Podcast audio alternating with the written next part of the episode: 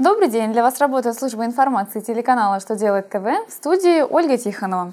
В этом выпуске вы узнаете, как заполнить один универсальный передаточный документ на услуги и товары, какой МРОД предлагают установить депутаты, как ФНС России рекомендует подтверждать право на имущественный вычет. Итак, о самом главном по порядку –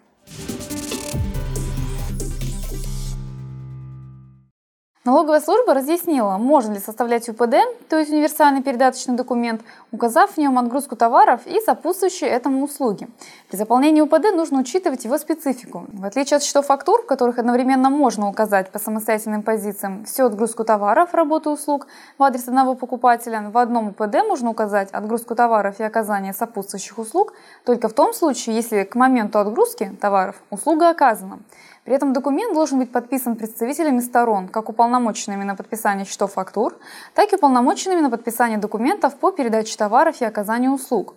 Такие компетенции могут иметь как разные лица, так и лица, наделенные комплексом полномочий.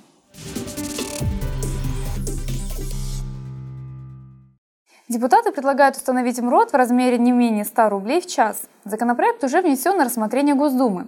Если посчитать, то при 40-часовой рабочей неделе МРОД в России будет составлять 17 600 рублей в месяц. На сегодняшний день минимальный размер оплаты труда составляет 7,5 тысяч рублей. Кроме того, в документе также сказано об обязанности работодателей ежегодно повышать зарплату на уровень ниже прогнозируемой инфляции.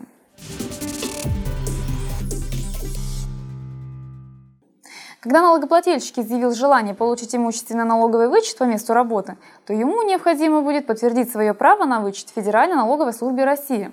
Специально для таких случаев налоговое ведомство и подготовило форму заявления о подтверждении права на получение имущественных налоговых вычетов. Она носит рекомендательный характер. Заполненной формы заявления налогоплательщику нужно обратиться в налоговые органы.